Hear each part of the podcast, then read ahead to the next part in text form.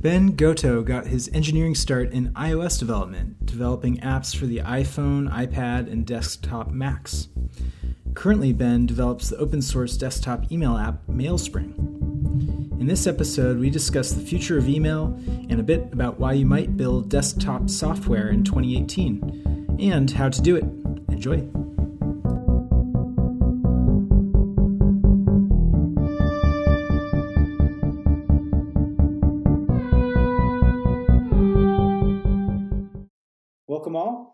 Today we are joined by Ben Gotow, maintainer of the Mailspring email client and principal engineer at Foundry 376. Uh, ben, welcome. Thanks. It's great to be here. Absolutely. Ben, uh, I mentioned Mailspring, I mentioned Found- Foundry 376. Do you mind introducing our audience to what both of those things are? Yeah, absolutely. So, um, so Mailspring is a desktop email client for Mac, Windows, and Linux um, with a totally open source front end.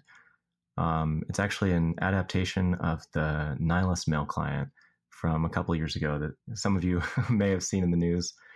Um, and I work on that. I'm the lead maintainer of that client. And uh, I also do consulting work through Foundry 376, which is a group of uh, group of friends that I've known for a long time and uh, just pulled together to work on on really cool stuff. So, so one of one of the things that I find, uh, well, one thing real quick that we should give a shout out to is our previous episode with uh, the CTO of Nylas, uh, Christina Spang, Christine Spang. Uh, people should check that out if they're interested in all things email. Uh, we're going to talk a little bit more about email though, and we're also going to talk about desktop apps today. So one of the things that I think our audience should know about MailSpring, uh, previously Nylas Mail, is that you're working on a desktop email client. So one that does not support mobile phones. So uh, what what goes into a, a desktop app that people might not be familiar with? Yeah, man. Well, uh, it varies. I guess um, you know we first looked at building a desktop email app back when I was at Nylas, um, I guess in 2014. And you know, at the time, people were building desktop apps in a variety of ways. Um, I actually got my engineering career started as an iOS and native Mac developer, um, and so I was sort of coming at desktop software from a you know C++, Objective C background. Um, when we sort of set out to build a mail client, uh, one of the things we knew was going to be important was supporting uh, Windows. And so, you know, using Objective C was not really an option. Um, we looked at doing Python cross platform. Uh, we looked at Qt briefly. Um, and then kind of the nw.js and Electron projects. Um, and actually decided to go that route. So it was it was definitely an interesting transition, but I think uh, I think there are a lot of considerations that have to be made for building desktop software these days that you know you you don't have to think about quite as much on mobile. Um, so it's definitely an interesting space to be in. So cross-platform makes a lot of sense, especially catering to enterprise business type clients uh, where everyone's got their their work desktop or laptop. Yeah. Uh, what, what, does so MailSpring is cross-platform? Is that correct? Uh, yeah, that's correct. It's uh, all recent versions of Windows and Mac OS, uh, and also um, pretty much all Linux distributions uh, that are 64-bit. So, for our audience that's not familiar with what MailSpring does that distinguishes it from maybe Gmail.com or Mail.yahoo.com, mm-hmm. what are what are some of the what are some of the key features? Yeah, um, so MailSpring is a desktop client that aims to bring uh, some of the great features from things like uh, Mailbird and uh, Mailbox to everyone using all email providers. Um, so that includes, you know, modern features like being able to snooze email and being able to schedule drafts to send later in the future. Um, things like reminders if you know people fail to follow up with emails you've sent, as well as uh, read receipts and link tracking. Um, some features sort of targeted at the sales and business tool crowd. Um, in the you know a lot of these those features are available through uh, you know products like Google Inbox, um, but are sort of restricted to folks that are using those specific platforms. Um, and so one of the advantages of getting those features through a desktop app is that we are able to do that on all email providers. Uh, so you can connect any IMAP account to MailSpring uh, and have snoozing and send later and read receipts. Mm-hmm. So, coming from your background writing iOS mobile apps and native Mac software, mm-hmm. how did you feel about building a desktop app made with Electron? And for audience that doesn't know Electron, maybe we could give a I'll give a really quick summary of my understanding of Electron as I have very briefly worked with it, which is that it's this cross-platform framework for writing um, desktop applications using JavaScript primarily. Uh, is that fair summary? Yeah, yeah, definitely. Um, Electron essentially takes the Chromium embedded framework, uh, which is sort of the guts of Chrome, and marries that with uh, Node.js.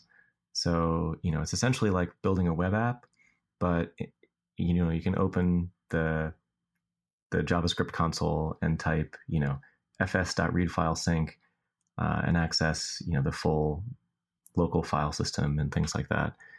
Um, so coming from from iOS and native Mac development to Electron, what what were what were some of the learning curves and uh, how did you feel about it? Yeah, it um, it was I had I had really mixed feelings uh, when we first got started. Um, you know, a lot of people give Electron a lot of shade for you know various things. Um, coming from the the native development perspective, I was a little wary of using JavaScript. Um, you know, which doesn't exactly have the the greatest track record um, of you know and and kind of like language reputation. Um, and I was always also a little concerned that we weren't going to be able to do um, things that would really make the app feel natural. Um, you know, really rich integration with gestures and you know dragging and dropping stuff from the desktop. Um, and you know, it, it actually um, it really went beyond my expectations. Um, you know there are certain things that you have to consider when you're building an electron app. Uh, it has like sort of an interesting process model that makes some of the concepts a little bit different than you would see in a in a normal native app.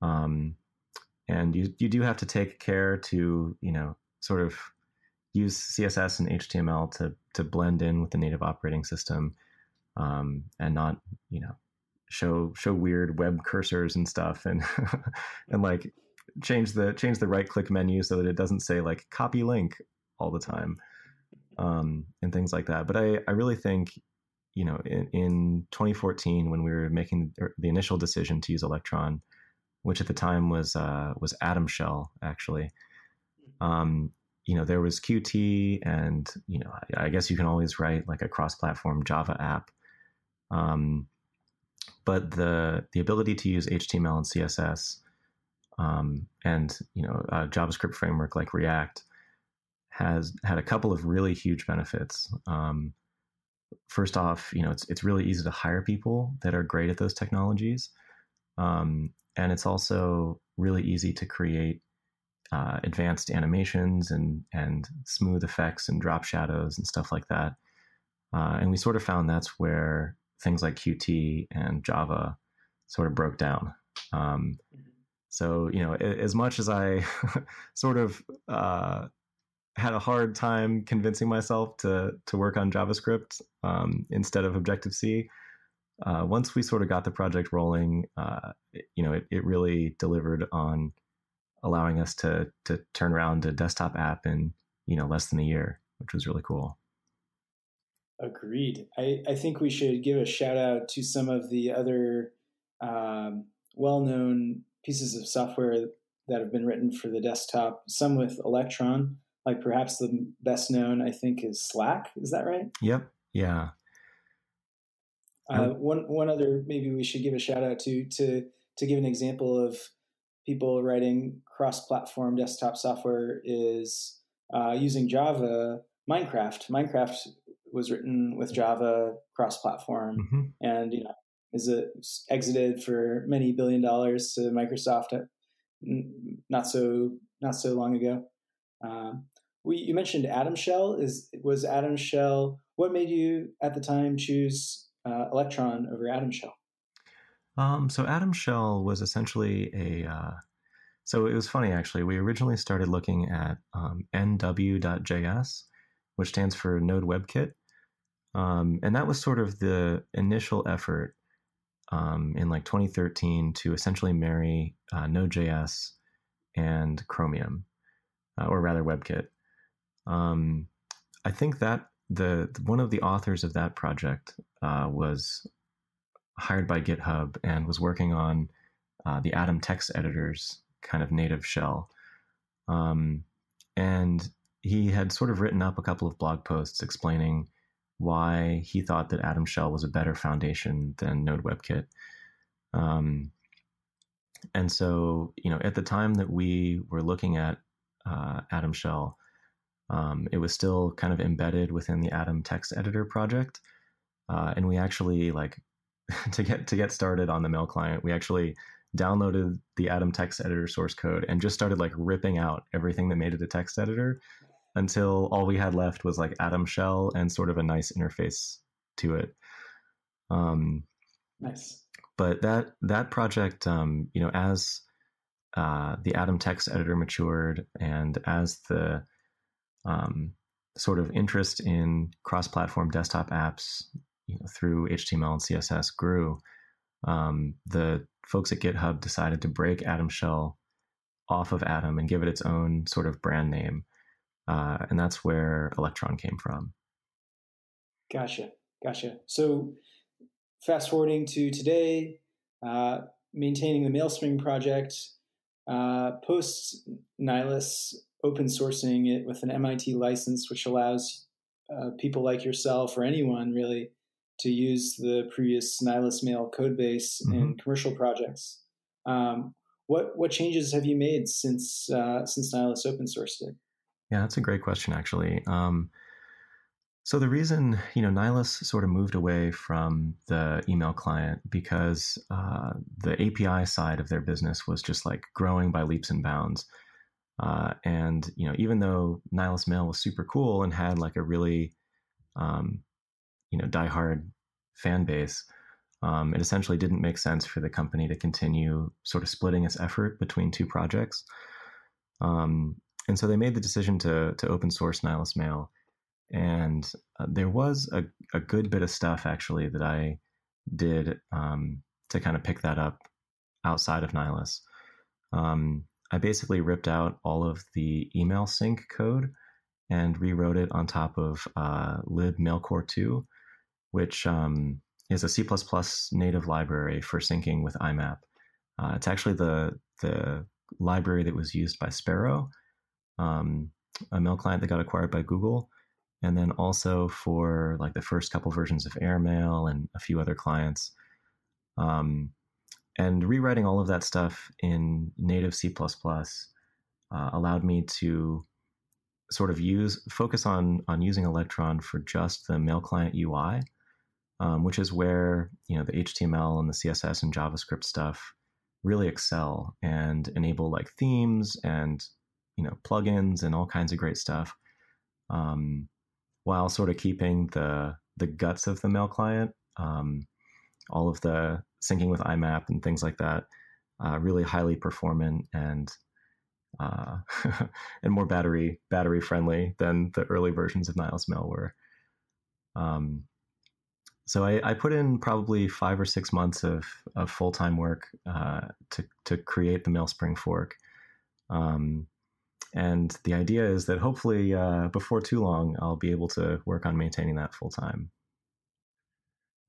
You you mentioned uh, one, one of the common complaints that people have about Electron, which is that it eats up a huge, enormous amount of resources, and that you you just described how you used lower level coding like C++ to uh, eliminate a lot of the resource usage that more bloated um, Electron apps mm-hmm. might have.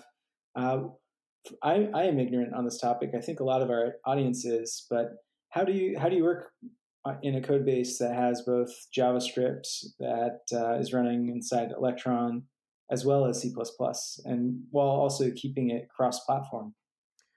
Yeah, that's um, that's a good question. There's sort of two different ways you can do that. Um, you know, some projects that have you know algorithms and and complicated you know mathematics that they need to run or something like that will kind of bundle all of their native functionality up into a, a precompiled Node module. Um, and so Node, the you know just plain Node.js, has a uh, kind of architecture where you can write a C++ module, um, give it node bindings, and then call into it from JavaScript. Um, and so that's one option uh, that works best for you know things that have very simple inputs and outputs and are you know memory or CPU intensive. Um, things like unzipping a file, for example, would be a great fit for a native Node module.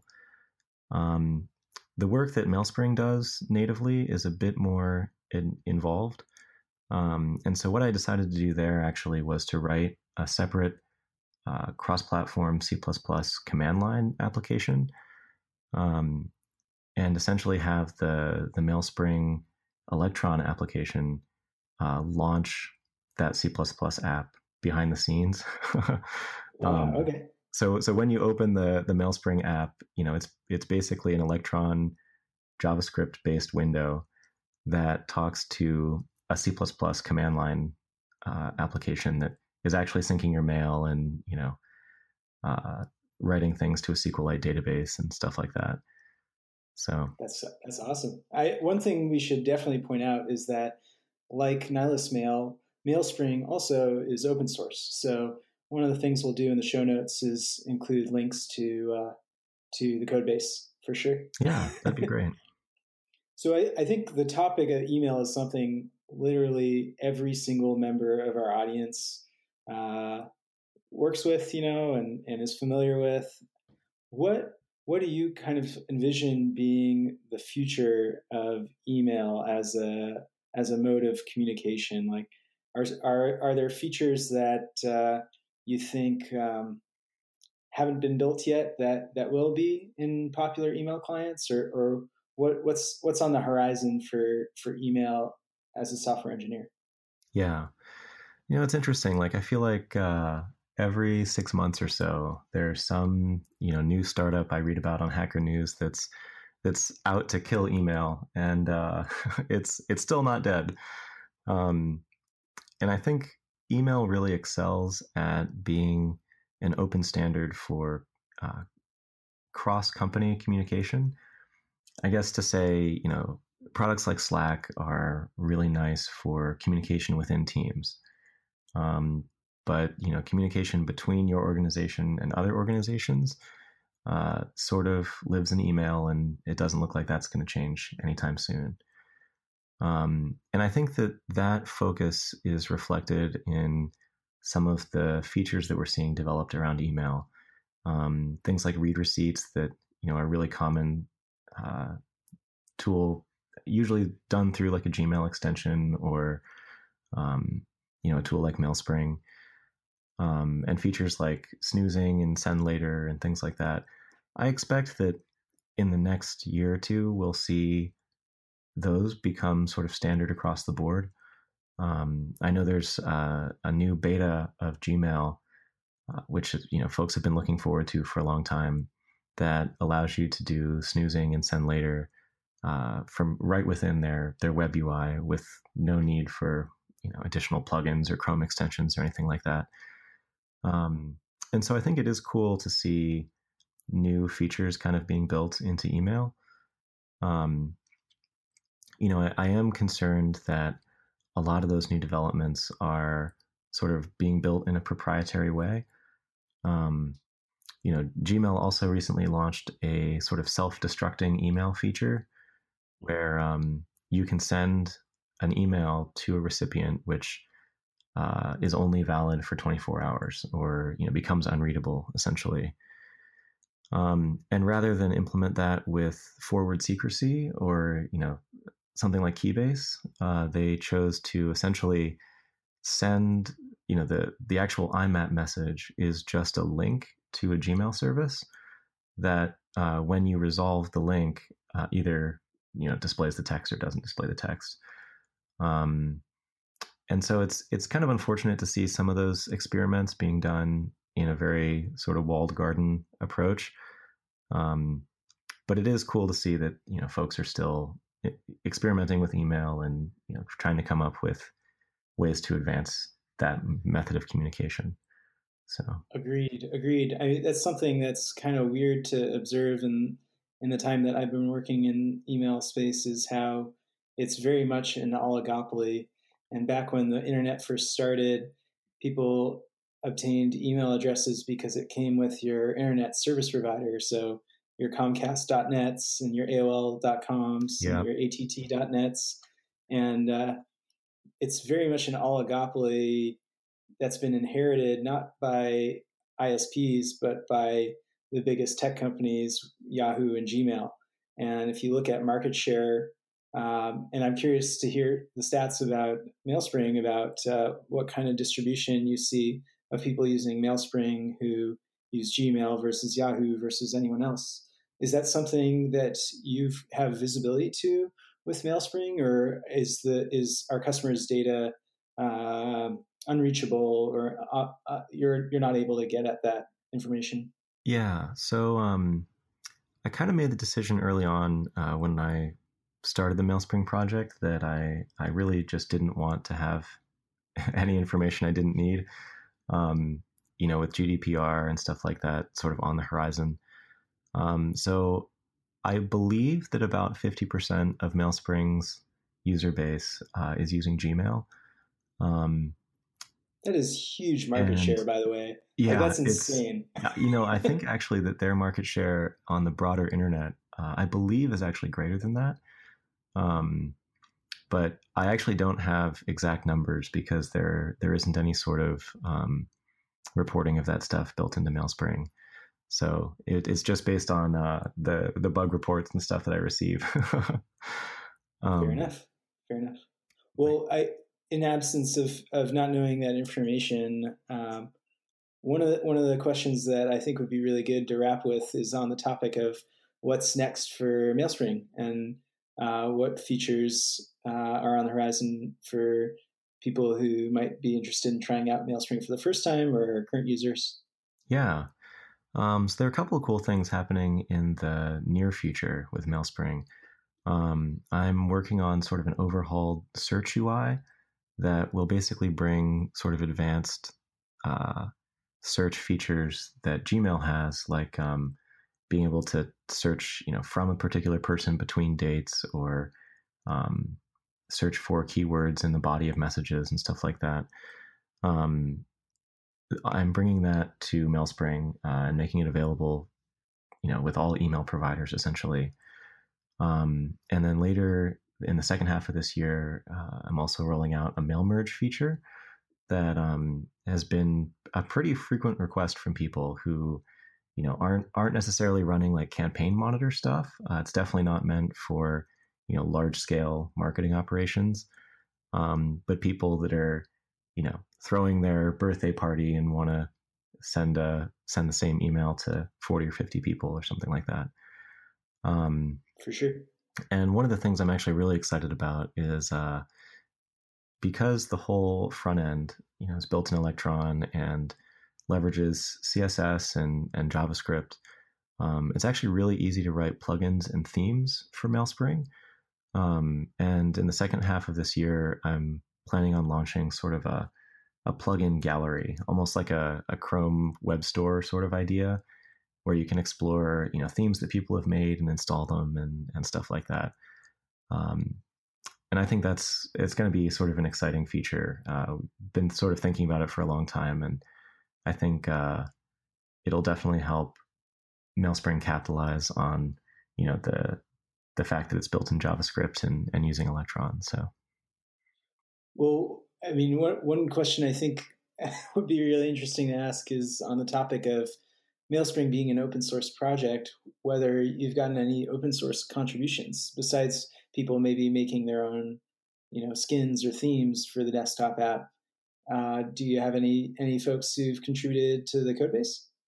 Yeah, it's been, um, you know, it's definitely. Uh, I think there have been probably thirty or forty contributors who have gotten pull requests merged uh, since last fall when the project kicked off, um, and so it's really exciting to see people in the community, you know, getting excited about it and contributing stuff. Um, you know, it is sort of a challenge because every once in a while someone will come along and say, "Hey, I made this like super cool feature or option." You know, I, I do get a lot of pull requests for people that have added options to the app to enable or disable functionality or like change things. Um, and that is one area where you know I try and be very intentional about the stuff that makes it into the product. Um, and I I have uh, said no to a couple of of interesting pull requests that I just didn't think were sort of broadly applicable or you know things that I wanted to have to maintain for a long time. Um, but yeah, it's it's definitely uh, it's definitely exciting that it's an open source project, and you know, I always try and kind of encourage people to to hack on it and submit pull requests and you know make it uh, make it the mail client they want to use. So for sure, for sure. Well, I want to encourage our audience to go uh, check out the show notes and where we'll include a link to the source code. I mean, people can also probably Google MailSpring and find your guys' marketing site and, and also the Git the GitHub repo. Yep, um, that'd be very cool. So we will we will. I absolutely encourage people to check it out to see some an example of some JavaScript slash C plus plus uh, a desktop code base. Yeah. um, no, I, I, I remember when uh, when Nylas Mail was open sourced, and uh, I also remember uh, MailSpring being announced, and uh, I think people should check it out. Um, ben, thank you for coming on. Yeah, absolutely. It's great to be here. Thanks for joining us for the Accidental Engineer podcast. If you enjoyed our interview with Ben and want to hear more about professional software engineering careers, visit our website at theaccidentalengineer.com. We have a large backlog of interviews and sign up on our email list to be notified when we publish new ones.